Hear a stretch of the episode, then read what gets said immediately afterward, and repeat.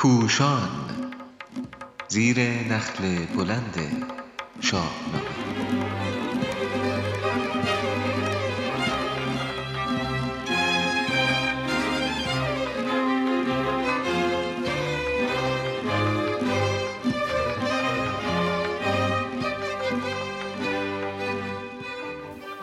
گپ و گفتی با سراینده دفتر سی و نه بانو فتحیه قناعت پیشه.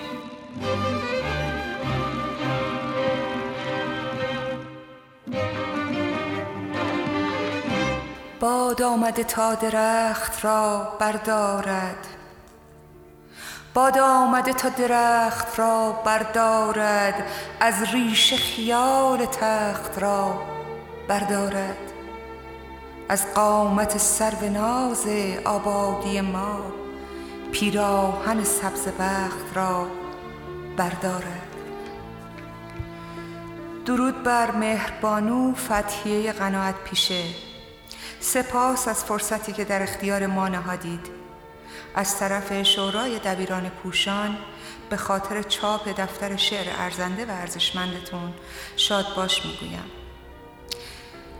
کتاب سی و نه در انتشارات نامه پارسی با شمارگان هزار نسخه به چاپ رسیده است و مهربانو فتحیه قناعت پیشه افتخار این رو به ما دادن که در مصاحبه‌ای در کنارشون باشیم. پیش از هر چیز درخواست میکنم کمی درباره خودتون و اینکه از کی احساس نیاز به شعر در شما به وجود اومد صحبت بفرمایید. به نام خدا.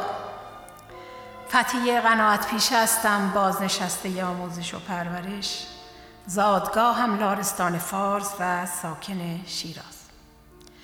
سپاسگزاری میکنم از شورای محترم دبیران پوشان به خاطر اینکه بنده رو برای این مصاحبه انتخاب کردند و از دوست بسیار عزیزم سرکار خانم اوجی عزیز که این مصاحبه رو انجام میدن.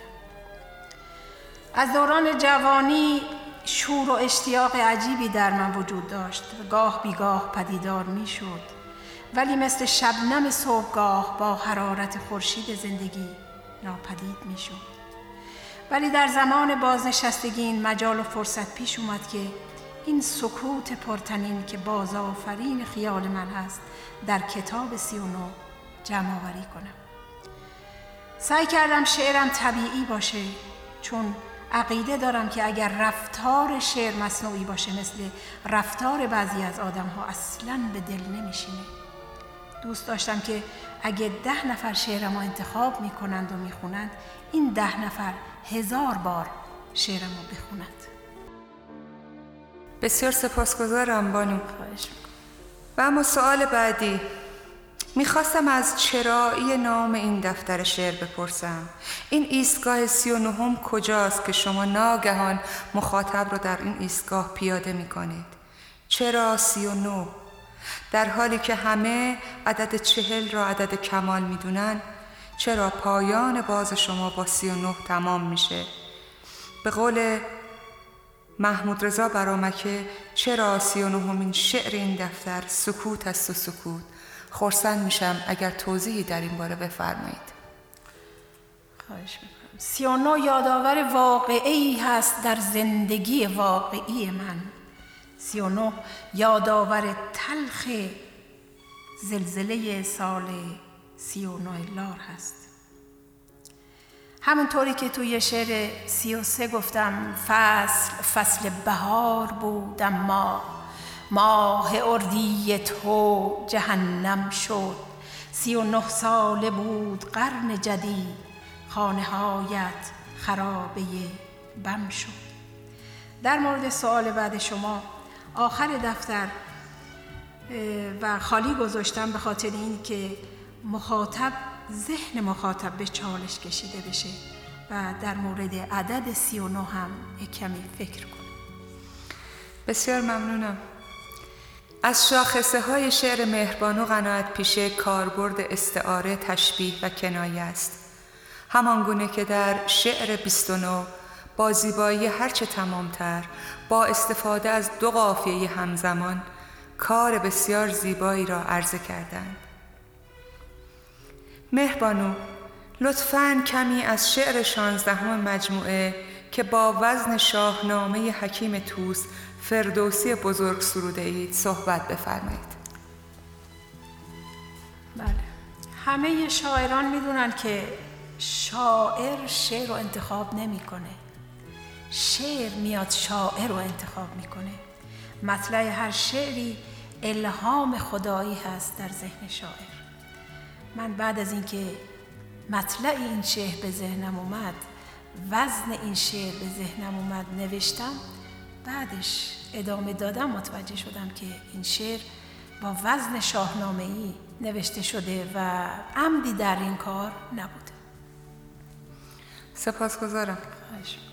با توجه به اینکه یکی از اهداف پوشان بیرون آمدن از سرگردانی مذهبی ملی است و با آنکه پوشان قصد ندارد نمادهای اسلامی و سامی را حذف کند، بلکه دوستدار این است که از نماد و اسطوره‌های ملی و میهنی استفاده گردد، سؤالی پیش می آید. مهربانو، دوست دارم از شما شاعره توانا این سؤال را بپرسم. چرا شاعران ما از این اسطوره‌های بزرگ میهنی کمتر استفاده می‌کنند؟ همونطوری که توی شعرها می‌بینید، من از کوچه خاکی، دیوارهای کاه، گلی و نخل صحبت کردم.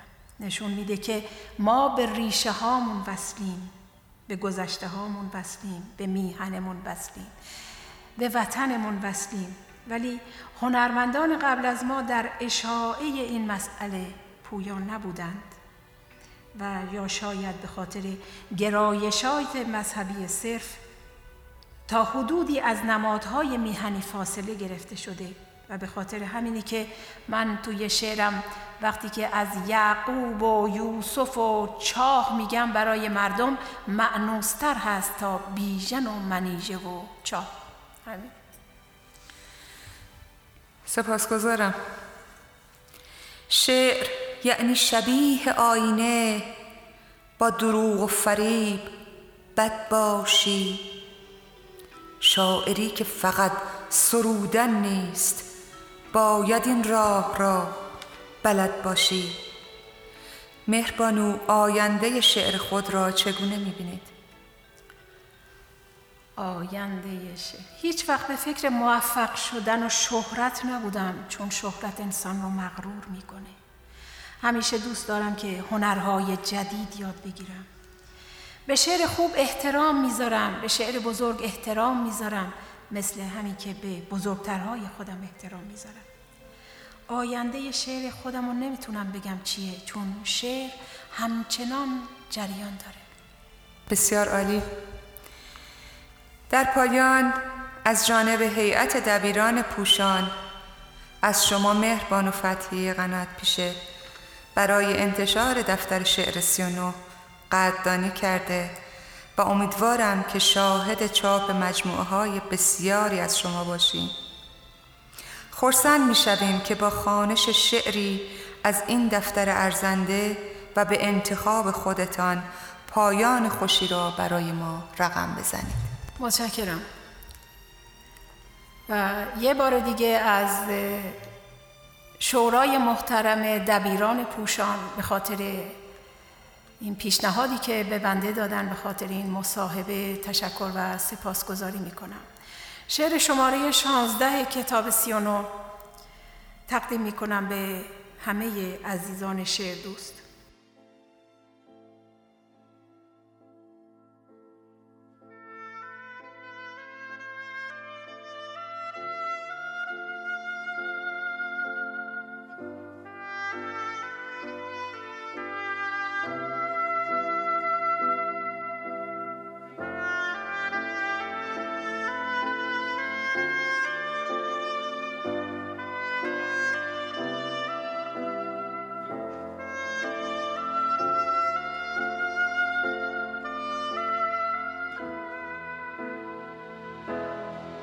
به نخلی که سر برده بر روی بام، به تنهایی بین این ازدحام، به حرفی که هر جمله اش درد شد، به رنگی که با فصلها زرد شد.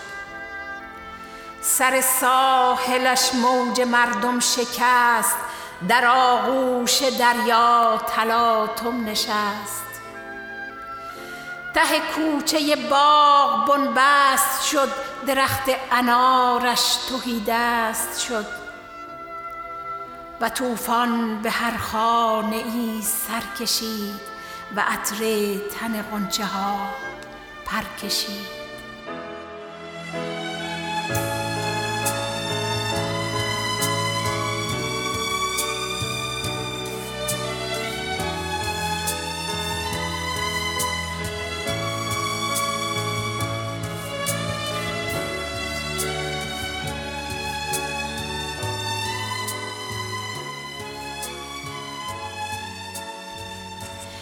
دل و دلبری از دل باغ برد، خبرهای ناگفته را زاغ برد. کسی با حلاوت نخورد و نچید، و سرشاخه های تمنا خمید. مترسک کمین کرد جالیز را، که مهمان کند مرد پاییز را. شدم یک درخت تمشک غریب، که روییده در شور زار فریب. سراپای باغ تنم سوخته است، لبم با نخ دلهر دوخته است. به خونی شده تشنه این ریشم، که خشکیده سرجوش اندیشم. زمین آتش افکند بر پیکرم، زمانه پراکند خاکسترم. که دنیا چراگاه بی ریشه هاست، زمین مسلخ سرخ اندیشه هاست.